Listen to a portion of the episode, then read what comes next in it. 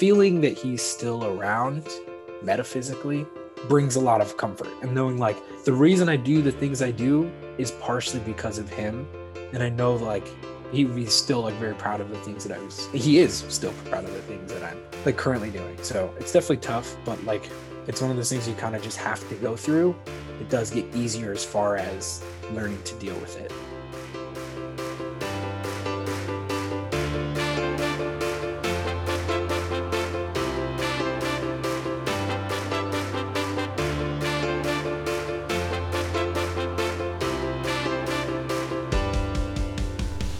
Welcome to Living as You.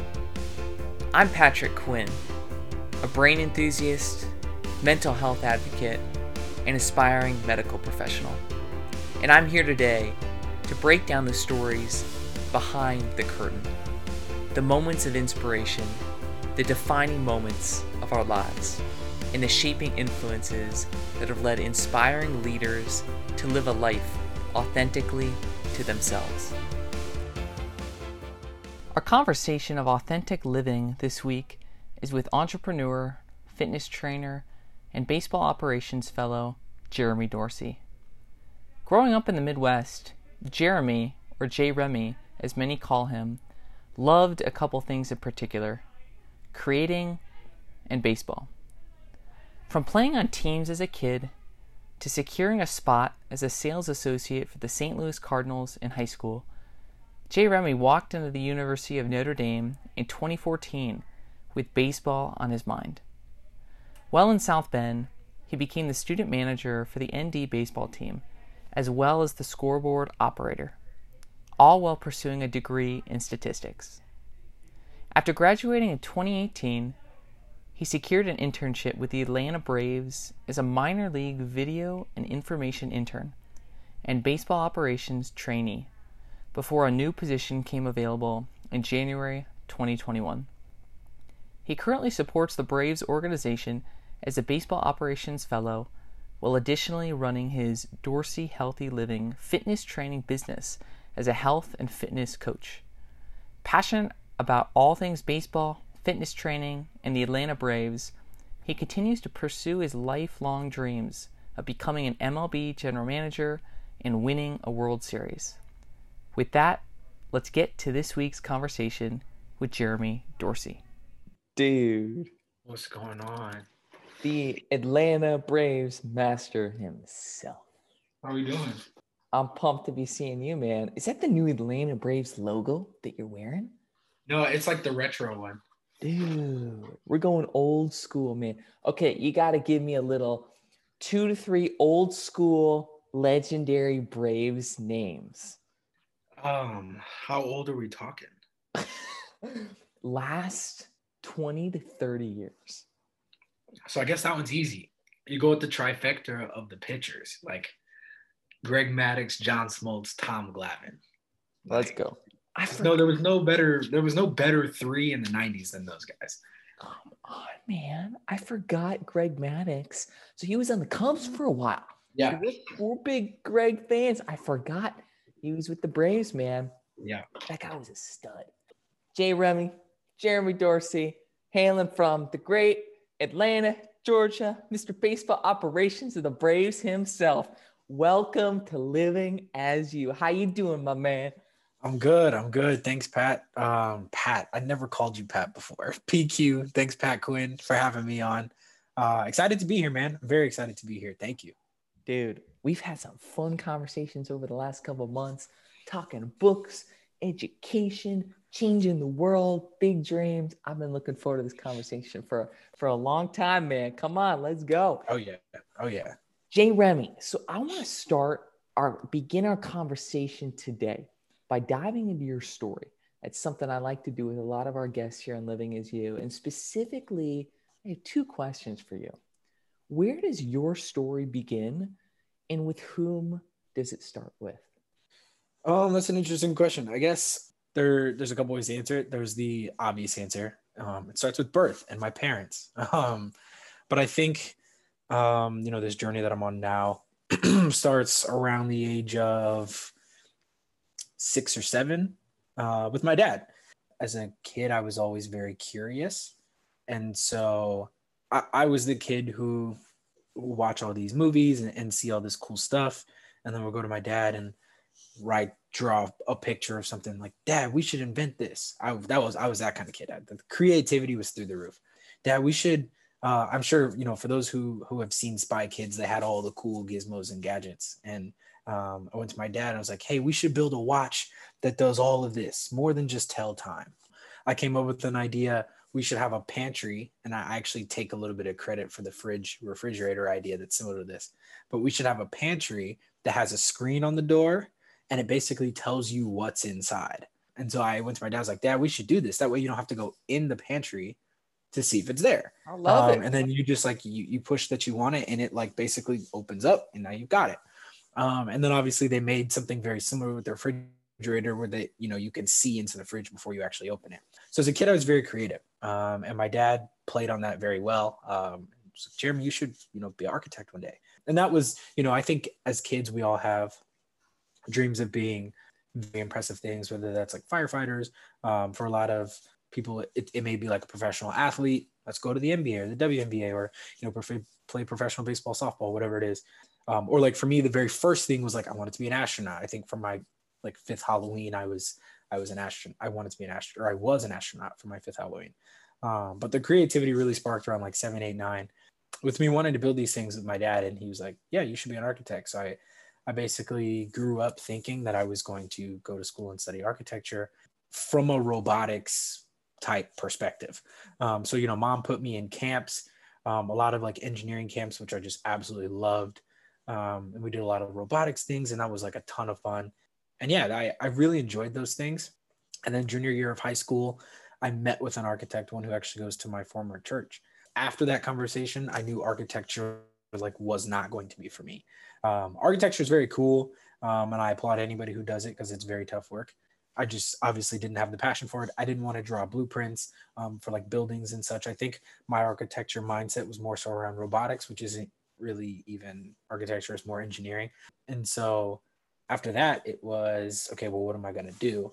Um, from there, it was I was exploring a, a, bunch of different things, and one thing my dad had always told me, you know, he had always been a very integral part of my um, development. Obviously, both my parents were, but from a professional standpoint, like my dad was very, um, very, very, very, very much a part of that for me.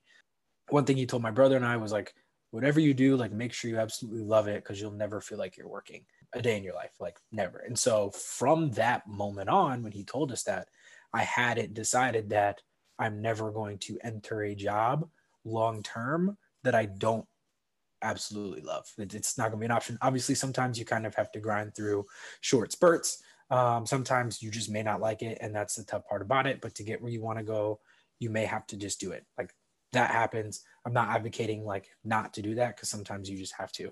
But I mean, speaking long term, you know, and I'm talking over the course of years, you know, you should definitely do do something professionally that you enjoy. And so I had a really big affinity for math and a really big affinity for baseball, um, hence the Braves. And obviously, you know, Pat Quinn said, uh, Mr. Mr. Baseball Operations Analyst. And so, yeah, I, I kind of senior year or junior year and beyond kind of decided that I was going to work in professional baseball. I knew that I wasn't going to play. Um, wasn't that great. Couldn't hit. Could I could catch the ball in the outfield, but I couldn't hit. And so I, I went to I went to college um, and the re- and through the rest of high school, knowing that I wanted to work in professional baseball. So I ended up studying statistics at Notre Dame, and so with, with the intention of of doing that, and tried to get involved with the baseball team there, which I, I did work with, and was fortunate enough a few months after graduation to end up landing an internship with the Braves, um, which has kind of brought me to to where I am now. So that's kind of how that's my story as far as um, getting to baseball. You know, it all started with my dad sparking my creativity when I was young, um, and just really honing in on that and basically saying, "Hey, go do what you want because the sky's the limit." And even then, the limit keeps going. So, yeah, that's fantastic. It sounds to me like your dad played such an incredible role in empowering you and your your entire family, your siblings to go after those things that fill your heart, to go after whatever fires you up, man. Yeah. And I think, like, especially today, there's so much in society, there's so many parents who feel that pressure to put that that on their kids to go get the job that's going to make the money or that's going to look good or bring the family honor and it's like I mean, I'm so, I feel the same way as you, beyond grateful to have parents, but specifically a father, a dad, who was the same way. He's like, man, just go out there, go after your dream, go try something. If you don't like yep. it, go try something else. Can yep. you tell me more about your relationship with your dad and um, and really just how he's he's a lot of these philosophies have shaped your life? Yeah. Um, so it's it's actually pretty unfortunate. You know, he passed away uh, May of 2020, which was a shock for me and my family, which is tough because I would say like he was easily like my number one mentor. We talked every day. He was my best friend. The reason I am who I am today is obviously a lot of people know him, my mom, my wife, um, friends, extended family, etc. But like he played an extremely integral role in my life, which I don't know if it's weird, but like he still does. And so like him and I were close. You know, I, I don't. I'm not going to be the first to say like we were like you know extremely close i think we were over the last couple years especially as i got older and more mature um, but i think everybody kind of goes through high school like not wanting to be around your parents as much as you gain a little bit more independence and then as you realize what that independent is you're like oh wait i actually do like love my parents a ton and would like to like be around them and hang out with them and talk to them a lot. So my dad was like very both my parents are very welcoming in that we're very welcoming in that standpoint. Um, but but uh, yeah, he like he influenced a lot of the things that I do. I was the first person I would go to for. He was the first person I would go to for advice. We talked about literally everything, you know, potential business ventures we would do together as I got older. Really anything, you know. He was he and my mom were huge reasons that I was able to go to Notre Dame um, and graduate, get through it. Um, and he was, I mean, he was very proud of that. My brother went to Ohio State, and you know, he had um, on his car, he had you know the front license plate was an ohio state one of the back license plate was notre dame. So he was like very proud of like my brother and i for like having gone there. Uh, he was the first person in, in his family to like go and graduate from college. So big deal for him and then to see his kids go to like you know various very highly regarded universities was something that he was very proud of. Um, and i obviously didn't do that to make him proud. It was something that like i did for myself but it was also awesome seeing just he was like not necessarily just to like show off but he was just very happy, like for my brother and I, that he was like, wow, like my my sons did this. Um, and so he's, he's you know a very important figure in my life, and even though he's no longer here physically, like he definitely still is, and influences a lot of the things that I would do and like how I would like to uh, raise and take care of my future family. I'm so sorry, Jay Remy. I can't even I can't even imagine again, like we've talked, what um, how hard that's been to have lost him, um, at least maybe his physical presence on this earth. Um, but it gives me a lot of joy and, and peace to hear that a lot of those values and a lot of those things you've been telling me maybe a little bit too about some of the books that he loved you've been reading mm-hmm. just really trying to again channel this loving presence into your life every day how has again i can't even imagine overcoming this sort of obstacle especially so early on in your life, how have you learned to deal with adversity, especially something like this, in such a extreme manner, especially during this time of a global pandemic? I can't even fathom. Yeah, so that's that's where things get interesting because, um, like I said, like him and I were extremely close, um, and so like obviously it's it sucks to lose a parent, um, like more than more than anything, I would never ever wish that on anybody, and the thing I kept hearing from everybody was, How are you handling this so well? And I don't think I was looking back on it. I think in the moment, I thought I might have been, but I definitely had nights that I would just cry or just random moments that I would just think of him and and cry. And it's it's obviously easier now. I've got like different things around him or even around this room that I can look at and not just like start crying immediately. But I think the thing that really helped was knowing that even though he wasn't physically here, like I still felt him with me. So, you know, my wife and I got married um, last September. He passed away in May. Um, and, you know, I, I talked to my brother and my mom and my wife afterwards, and we are like, yeah, even though he wasn't here, it like still felt like he was here. And so just like the comfort of knowing that I can feel him still is like, okay, yeah, this like makes it a little bit better. And I feel like he's like guiding me still, um, which is actually kind of like, you know, he's indirectly the reason I started like the business that I just launched, right? Because um, I, I, I started an, an online fitness and nutrition coaching business and and he passed away from cancer and had cancer eight years ago and beat it. Um, and i was like well why did these things happen? And so i did a bunch of research around like why cancer happens. And obviously sometimes it just kind of happens but a lot of times it's like easily i don't want to say easily but you can minimize minimize getting it. It was the reason i like started all this because without having gone through that initial journey like i wouldn't have done a whole bunch of research into like why those things happen and you know how we move affects the way we live how we eat affects the way we live. And so my business is called dorsey healthy living which obviously i get my last name from my dad. So he's always got his stamp kind of on that. And even like when i just think about it the reason i'm starting this is because and he didn't live an inherently unhealthy life but like without having gone through that journey because of him i don't start this. So just getting back to your question honestly i don't know. It's it's one of those things that like i think you have to just kind of go through um and it, it's it's just like a silly reference but you know in finding nemo when the fish tell them like go through it not over it that's basically what i think of like don't try to go around it don't try to like not cry like if you feel like crying just do it um if you need somebody to talk to just reach out like whether that's like friends family whatever and every time i felt those moments i would just like talk to Zoe. I would talk to my mom. I would talk to my brother. I would talk to my friends. Um, if I ever just felt like crying, I would just do it because I realized like it's either gonna hurt now, it's gonna hurt later, and it's it's always gonna hurt. Like it, it doesn't actually like get better. You just learn to deal with it. But like feeling that he's still around metaphysically, I think is the term, brings a lot of comfort. And knowing like the the the reason I do the things I do is partially because of him. And I know like he he's still like very proud of the things that I was he is still proud of the things that I'm like currently doing. So it's definitely tough, but like, you know, it's it's one of those things you kind of just have to go through. It does get easier as far as learning to deal with it. So you're amazing, man.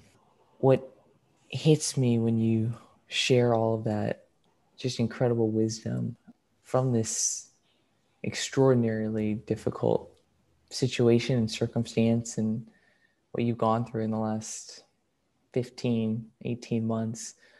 Because it sounds like you've, throughout all of this, been able to find some ways when this has happened to positively, in a sense, like you said, somehow kind of cope with it, deal with it. And I think that's the coolest thing about one of the coolest things about all of this, and it just stands out about you Jay Remy, and your strength is the fact that you were able to channel all of this adversity, all this tragedy into some really remarkable positive end results, positive coping mechanisms. And adversity hits people every single day in life. And I think part of it is we have a choice whether we want to enter respond with with certain things. We can respond with connecting with others, drugs and alcohol um, crying, uh, starting something constructive, honoring the one that we love. And so I've thought about that the last couple of years of making how do we make our almost default coping mechanisms positive ones? What exactly what you've done? Can you talk yeah. about that, or maybe how you've been able to channel all of this grief um, pain? Again, I don't even I can't even imagine what you've gone through into such positive light. Yeah. I guess I'll preface all of this by saying, but very obviously you know me, but um, I'm a very like positive person in anything. I've I've always looked for what is like the quote unquote silver lining or like what is something good that comes out of this. And obviously there's nothing good about losing a parent. There's just zero, nothing. Um, but even then, I wasn't necessarily looking for ways to like stay happy, but more so, okay, I can't necessarily change that he's gone. But my big thing was like, okay, how can I like honor my dad? The craziest part about all of this was, you know, when he passed away, obviously we my dad's network was insane. He taught my brother and I networking for, as a very young age. He probably knew everybody in the world, like in some form or fashion. And we had people calling us to express their condolences and their grief who we never met before. And they would call us, literally, my mom was telling me, they would call my mom and be like, Hey, I only met my dad's name was Alan. I only met Alan one time, but he did this for me and I'm so sorry he's gone. And we were just like, you met this guy one time and you're calling us to like express your grief. Like he was that, he had that big of an impact. And so my big thing was, okay, how can I continue his legacy while making it my own? And I think the biggest takeaway was like, because my dad was also like, if, if you met my dad, you'd know, but he's extremely into Apple products. He loved his electronics, like Mac. He had everything. Mac. It's not necessarily brag. He just loved it. He had Mac, iPad, Apple Watch, iPhone, Air, like everything. Um, and I think the thing that hits you, like when somebody so close leaves, is especially under these specific circumstances where we have all these people reaching out, was all of his. I went home, you know, back to St. Louis, and all of his stuff was still there.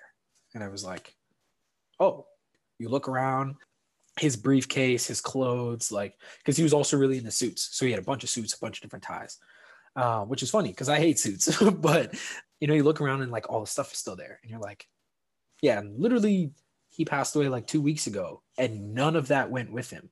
But like the impact he made on people's like what's everlasting.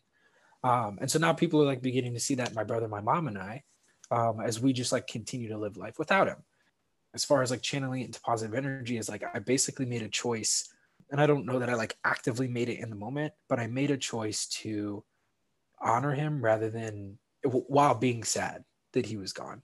And I, I think part of it is also just I'm wired just very weirdly in that I want to be prepared for a lot of situations and I'm not necessarily prepared for losing a loved one, but prepared for how to continue when I start to feel better.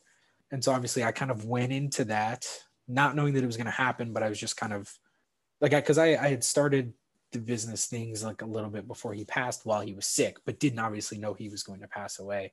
And so I, I, I kind of just kept going with everything. And it's like I said, it's, it's a tough thing to do until you actually experience it. And like I said, I, I would never wish that on anybody, especially like young, but even when you get older, it's tough. I guess if you expect it, it, it makes it not even that much easier. I don't even want to say that because it's not. But you know, channeling it into you know positive energy and positive outcomes is tough. But when you have a parent like I did, it's it feels that much easier because he wouldn't want me to just like sit on the couch and just be sad all day. He would say, "Get up, go to work, do what you got to do." Um, and so I felt like I was able to honor him in that way because yeah, you guys, anybody in my family there's no way he would want us to sit around for weeks on end and just like be sad that he was gone. He would no, keep going. You got good stuff. You're building some awesome stuff. You know, you've got your baseball career started, which is what you wanted since you were in high school. Like, no, keep going. it's okay. So, yeah, I guess when you have a parent like mine, it makes it that much easier. But thank you. That's legendary. Dive into Dorsey Healthy Living. One of the most incredible ways that you've been able to honor your dad. You've been working on this business, this craft now for so many months. You recently had a big launch. This is again a way that you are sharing your love of fitness, your love of helping people attain greater physical and mental health, a way that this has been again a lot motivated through your dad's love and obviously everything that you've gone through these 18 months I, mean, come on, for people that don't know Dorsey Healthy Living and the big launch drop recently, dive into that, man. Take us through the craft. Yeah. So it's very weird.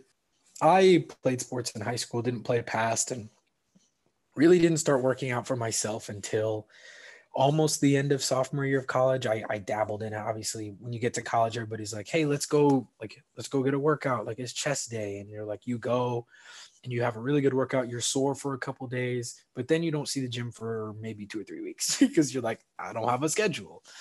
Like I said, Dorsey Healthy Living was born out of it. It upsets me. It upset me when I found a ton of research around how the things we do in life affect our health later on. So, how active we are, what we consume as far as like a food perspective. That kind of stuff frustrates me, especially then when I turn around and hear so and so had a heart attack at age 40. A heart attack is usually nothing more than blockage of blood going to the heart. Same with the stroke, but to the brain. Those things, I don't want to say that they're preventable because they're not, but they're minimizable. I don't even know if that's the word I want to use, but you can minimize your chances for those things according to how you choose to live. Um, and so my big focus is longevity and chronic disease. Like I'm no doctor, I'm not even like a registered dietitian by any means. I'm just a kid who did a ton of research over the last eight years, maybe, uh, maybe a little less, maybe like six, who basically wanted to start something that wasn't so aesthetics based. And I'll be the first person to say it's fine. It's totally fine if you want to, you know, achieve a certain physique. There's people who do those competitions and stuff all the time. I wouldn't do it, but if that's your forte, then I'm on, I'm on for it. My focus is your average everyday person who like may or may not be overweight, but just like wants to be a little bit healthier. Maybe they want to be able to keep up with their kids, or if you're a little bit older, keep up with your grandkids, or you know maybe they um, are like me. And granted, my dad was 65 when he passed, which is still extremely young, but you know maybe they lost a parent at age 30 or whatever, like when they were super young, um, and don't want to like follow down that same path, or you know, obviously extreme obesity is like tearing up the country world right now. Um, and so that's like my big focus is, uh, and granted, I, I think I I expand to the masses and like if somebody like wants to put on a good amount of muscle like i can also help there and same with the with the opposite effect but the reason it came about was you know obviously my dad but then an affinity for like wanting to minimize those things. Because i you know personally i want to live to i want to see 100 i want to live to 100 but i also don't want to be you know 75 and like wheelchaired around. Like i i, I want to be able to walk. I want to be able to play with my grandkids keep up with my own kids when you know when my wife and I have some one day. Those are the things that I would like to be able to do, and I know people just get tired from doing your normal things, whether that's like going for a walk, going up the stairs, working, playing with your kids, playing with your grandkids. Yeah. And if I if I'm hearing you correctly, Dorsey Healthy Living is all about kind of like I just finished Atomic Habits by James Clear. I don't know if you've read the book. I have not. I it's though. all about making the the tiny changes in your life, like increase 1%, get 1% better in your sleep, get 1% better in your hydration, get 1% yeah. better. And boom, I think he says like compound interest of self improvement is your habit, something like yeah. extraordinary, awesome like that. So if I'm yeah. hearing you correctly, what makes Dorsey Healthy Living or this vision that you're creating, bringing to life different from all these other kind of health fitness companies is you're focused on the small things but empowering other people to say we're not about just the looks. We're not about like the the, the, the glamour the, the, the social media blah blah blah the whole thing yeah. society's telling you. We want to get out what you want to get out what your personal goals are for. We're not looking next year. We're looking longevity. What yeah. makes dorsey healthy living different from all the other hundreds of thousands of fitness, health groups, training programs out there? What would you yeah. So I think the biggest thing is the longevity portion. I don't hate social media. I hate it for myself. And as I've done more research into it, like for my business, I'm actually like becoming a big fan of it. And when I think, I think I'm, I'm sort of becoming of the mindset, like when people look at social media when it comes to influencers and they they like hate social media i think they're just viewing the wrong things and so that kind of takes it back to okay how does that make me different? I'm not i don't have aspirations to have a million followers on instagram or even a hundred thousand followers on instagram. If i did great because that just means i have a bigger audience but i'm not trying like my goal is not to have a million followers for the sake of just like having a million followers. And so i think we've like entered into a culture where we have this is not in any uh, uh, regards to knock influencers. I respect them very highly because that's their business um, and that's what they choose to do in life. And they do help a lot of people. But it can get a little bit convoluted, especially on a platform like Instagram, where you may post a picture and it could be edited. There's different angles um, that make somebody look a certain way. And if you sell according to those photos, then it can be very misleading in the brain for somebody who's viewing that and basically says, okay, if I do this, I'll get that. And that's why the crux of ours, and I can, you know, our mission statement is to help and inspire you and others to be your best selves every day in everyday life through eating, exercise, and habit creation. Um, so I've carefully worded this so that you know it's not about looks. If you would like a certain aesthetic, that's totally okay. Just like I said, but like you said, I'm going for like, what does life look like? Um, how does life look like now? And like, what will my life look like at 60 if I have the necessary habits in place right now? Um, and I think that's what makes us a little bit different is that I don't want to just tell you what to do.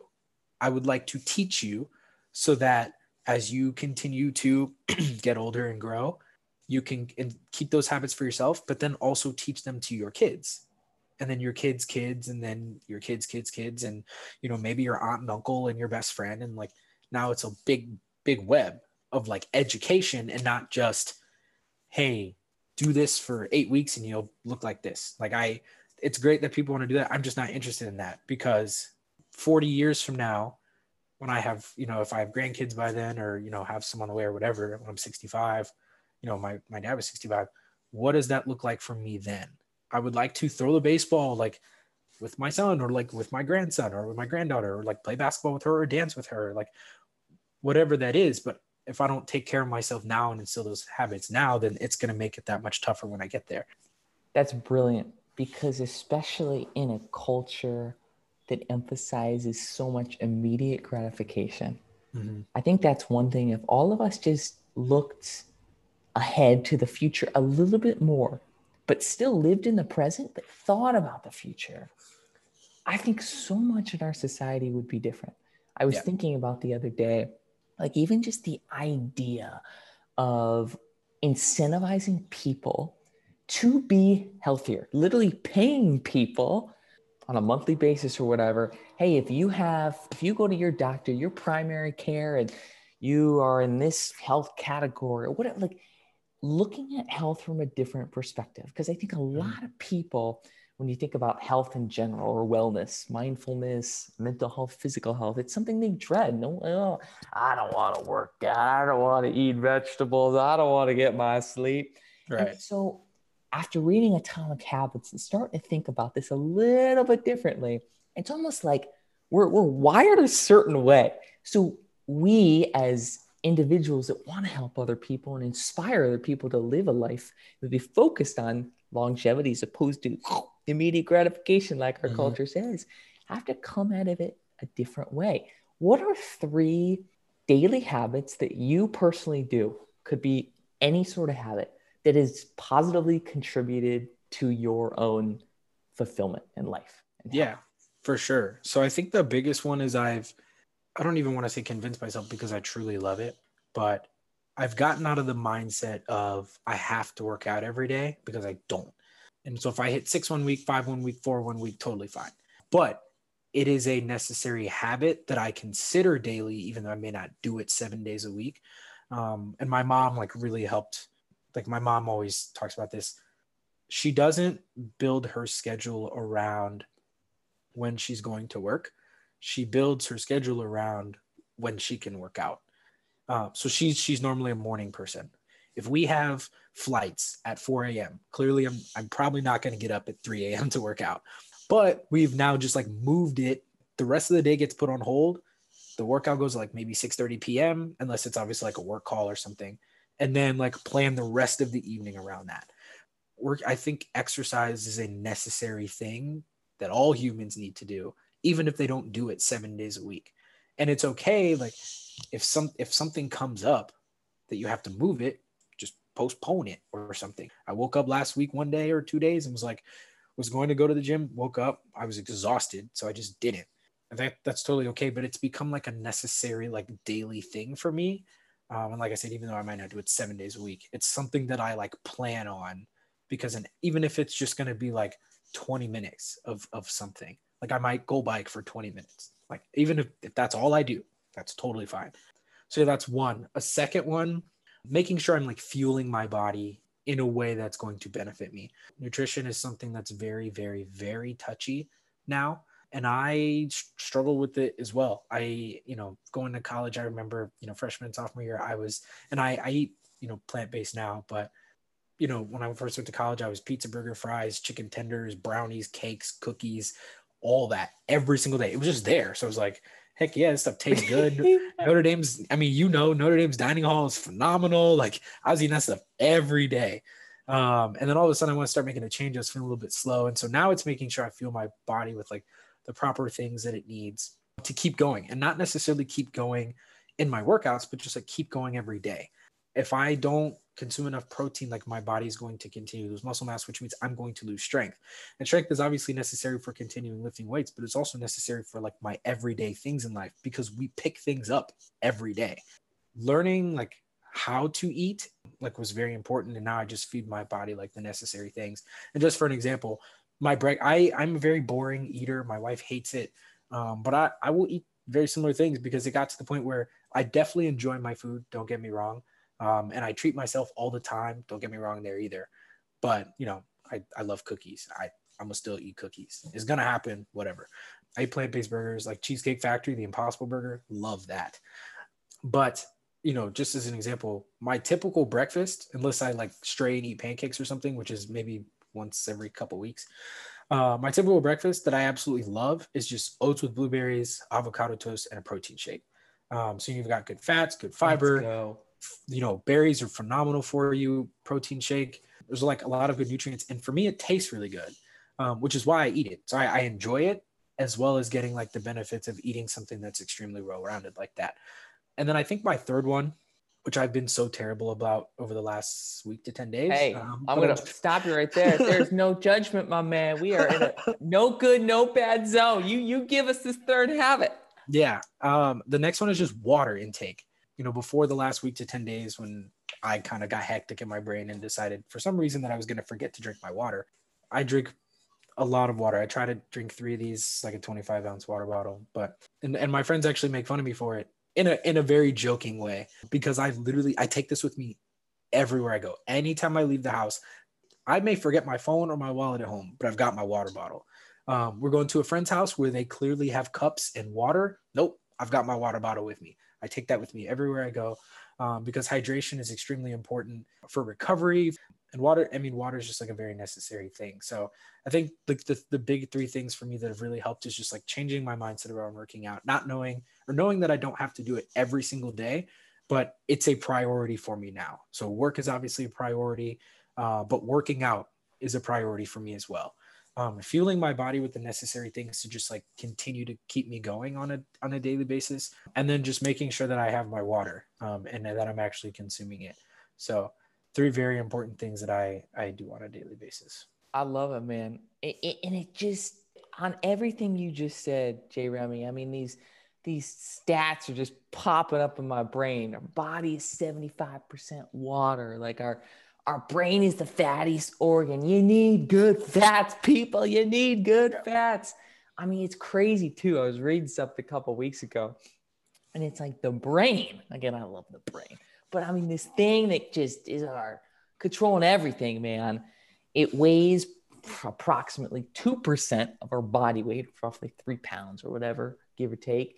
But it consumes 25% of the glucose of the food we put in our body, man. 25% yep. is going to your brain. So everything you just said, I think is like, boom. It's like it's like making that a priority in the life, but not making that the like locking yourself in. Because I've gotten over the years the same thing. Oh, I have to do something. I have to eat a certain way. And it's like the end of the day, when you change the have to to the I get to, yep. I choose exactly. to, changes everything, man. Exactly. And you start to enjoy it. Yeah. Okay, Jay Remy, we got a we got a couple couple minutes left of this conversation, man. But I wanted to pivot to a question that I love asking people. What's something that our listeners would be surprised to know about you. Okay. I think the only people who would know this are close friends um, and obviously family. But so I'm 25, my wife is 25. Um, we got married this past September. We've actually been together since we were 16. You know, no other girlfriends or boyfriends in that time. But um, yeah, so we're coming on, I mean, we're coming on almost nine years this June. So that'll be 26 by then. So nine nine years of 26. But the interesting part in that is we started dating right before junior year of high school. We've actually spent more time of our relationship apart than we have together because I went to school for four years and she stayed home. Um, and then I had an internship with the Braves in Mississippi and then moved to Atlanta before she did. So we spent like a good amount of our relationship apart while like continuing to like definitely make it work and loving each other and stuff like that. So we've been together. We did distance parts of like parts of five and a half years, and we've been together almost nine. Extraordinary, man. That's pretty epic. You you've gotten to know Zoe pretty well over these years. Let's just let's Yeah. just say that. And and and being being together and um, again just going throughout so many going through so many experiences in these last several years, but your whole life. What have been maybe two important life principles or values that you think about or try and live your life by? every Yeah. day? Um, so we've got like a, a family mission statement, and um, I've kind of got my own personal one. Um, as far as the values go, you know, I think it's it's very important to, you know, live your life according to your own values. I think everybody should come up with their own like core set of of principle of uh, excuse me principle values to live by. And even even if they have their own personal mission statement, you know, I re- I created this mission statement maybe I mean not even too long ago, and we've always been like a goal setting family. But you know, my my personal mission statement is to live a godly, principle centered life, emancipating the greatness He put in me by serving, impacting others through the talents, passions, and resources which with with which God has given me. I obviously know what my different you know talents and passions are. Sure. Um, you know, my my biggest passions are baseball and fitness. My talents, and not necessarily by trade, but like my personability, my communication, um, et cetera. And then by trade, I'm obviously a little bit more analytical, having a stats degree. Um, as far as the values go, you know, I think respect is going to be probably top of the list, right? Respect is something that a everybody should do, but regardless of what happens, I'm of the opinion if somebody wrongs you, you still respect them. Um, that's just kind of how I'm wired. I, I don't believe anything different. Another one is probably, you know, health and wellness. Like that's obviously very important to me, but um, even before that, that was something my, you know, my parents kind of instilled in my brother and I, something that I've kind of taken head on um, is health and wellness, because I think, I think that's important to be able to do the things that we want to do in life, whether that's like selfishly, which is fine, or selflessly if we're going to you know impact and serve others which is obviously what god calls us to do and i won't obviously dive into um, you know god and religion and things like that but i'm a believer so I, I do speak on it in order for me to serve and impact others i've got to take care of myself first Brilliant, man. The great Matthew Walker, Dr. Matthew Walker, Cal Berkeley, a, a sleep researcher, one of my biggest mentors. He always uses this brilliant, man. It's brilliant. So uh, you're, you're, you're sharing some brilliant vibes. Now it's time for what I call five question flash. I got five questions that are more just for fun. And I want to hear first things that comes to mind as we both take a take a little sip of the water. I love that. Stay Oh, yeah. hydrated, all our yeah. listeners. Grab your water. yeah drink drink uh take a take a sip with us Take everybody a sip with us. Ready? Right now. Really good stuff that's cold water too i love it Dude, I'm more like a room temp guy, but the cold's good too. okay, we got five questions. First thing that comes to mind, we just want to get to know a little of the, the daily kind of Jay Remy. What does that life look like? Number one, what is the first thing you do when you get home from a day of work? first thing i do honestly probably use the restroom Okay, okay, okay. um first thing that's meaningful um so i'm ac- i'm working from home now um but i'd say the first thing i usually do uh, especially if my wife's not home obviously I'll, I'll greet my wife is usually the very first thing that i do. But if she's if she's not home um it's probably transitioning from day job to business. So that's probably the first thing that i i do when i get home excluding like greeting my wife or using the bathroom which are like pretty typical. So Those are good.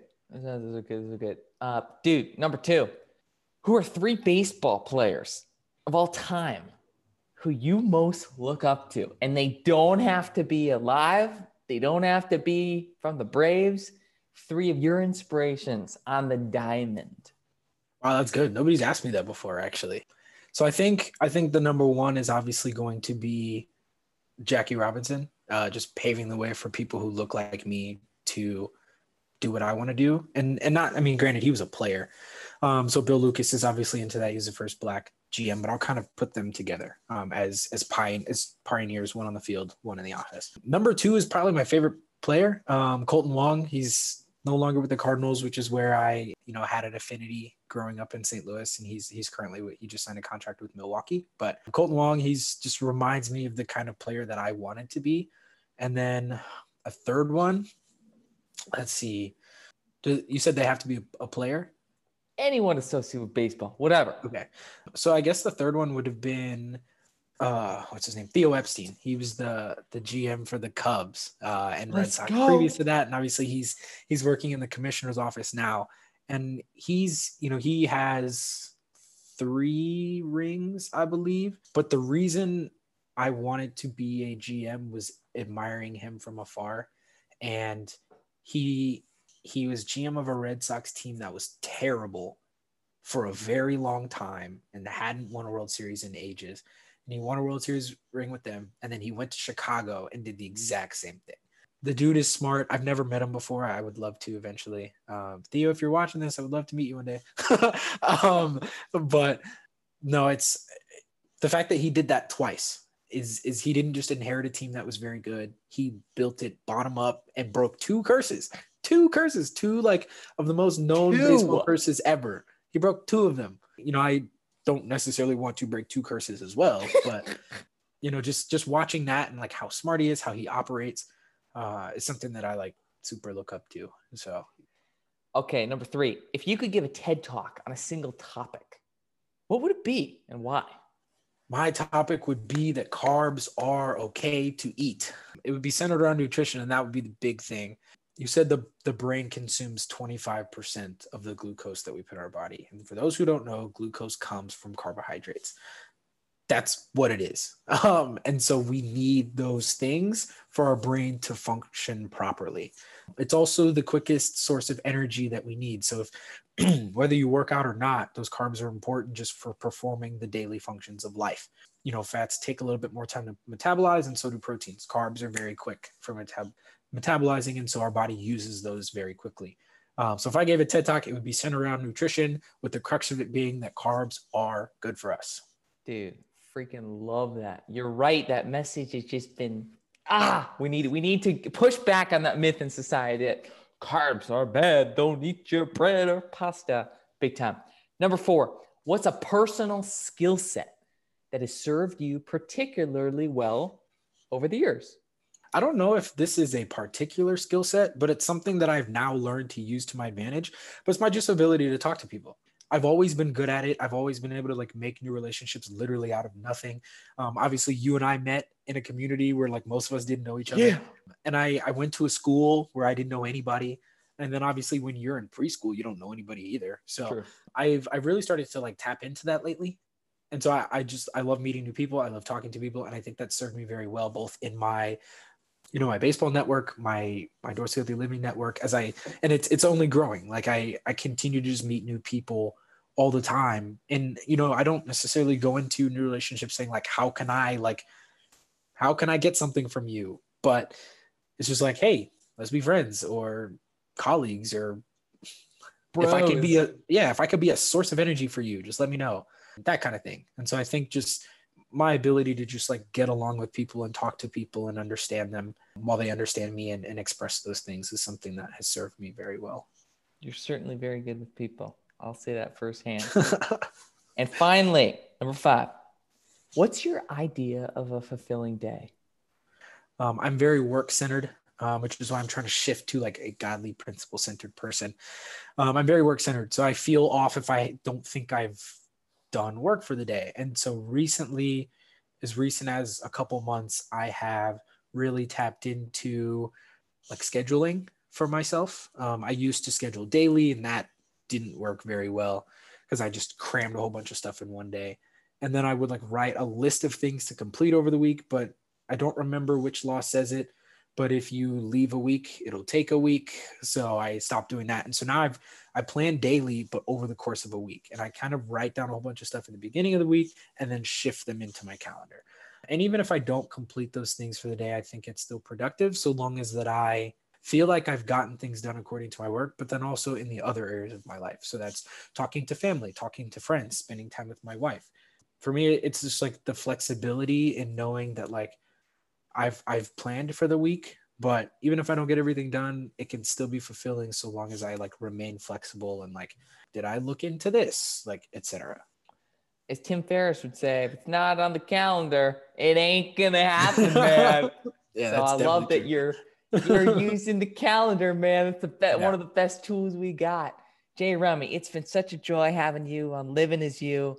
I got one final question for you, man, and then we'll let you get on to changing the world, Dorsey Health Living, and the baseball operations for the Braves. If you, if someone gave you the opportunity to display a single message on a billboard that would be seen by millions of people, a message from your dad, a message that you try and live your life by, maybe one piece of advice that he's given you or something that he left you with. What would that message be? Wow. I think on that for a couple seconds. A few different things kind of come to mind.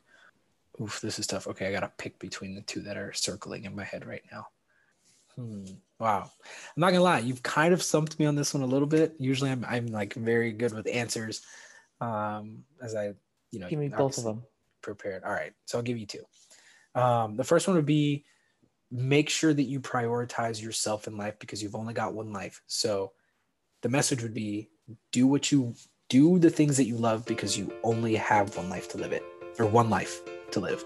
The second thing would be something around I didn't this is not like a quote message or anything, but something along the lines of serving others and impacting others is the reason that I believe God's put us on this earth for the masses and not just for ourselves. Finding a way that we can serve others and impact other people is always going to be important. So I think those are the two messages that I would, in some form, you know, obviously I have to reword them so that they're kind of shorter and they fit on the billboard, but something along the lines of both of those things. So I'm a very big proponent of chase the things that you want in your life because we only can do this one time and you don't want to look back at 80 and ask what could have been. And then I'm also a huge proponent of like serving the masses as well. I love it, man. Thank you. This was epic. This was epic. Yeah. I know there's some great things coming in 2021, my man. Thank you so much for the time, the conversation. Yeah, thanks for having me on, Pequin. I, I, I mean, I obviously super appreciate it, and this was fun, and I enjoyed this a lot. So thank you. Our music today was created by current freelance producer and editor Bruno Jimenez Dualde. You can find more of Bruno's music at brunohd.com or check out his latest work on Spotify. This week's unsung hero is director, cinematographer, and editor Justin Melson. An alumni of the Inspiring Children Foundation, Justin has been a frequent presence in the foundation the last eight years as a self employed professional videographer. Thank you, Justin, for your recent work and dedication to capturing the beautiful Foundation 2021 graduation ceremony last week. Your work resulted in memories and true joy for all the graduates in the months and years to come. I definitely recommend checking out Justin's work on his YouTube channel, Happy Fox Productions. You won't be disappointed. And until we meet again, don't forget to keep living as you.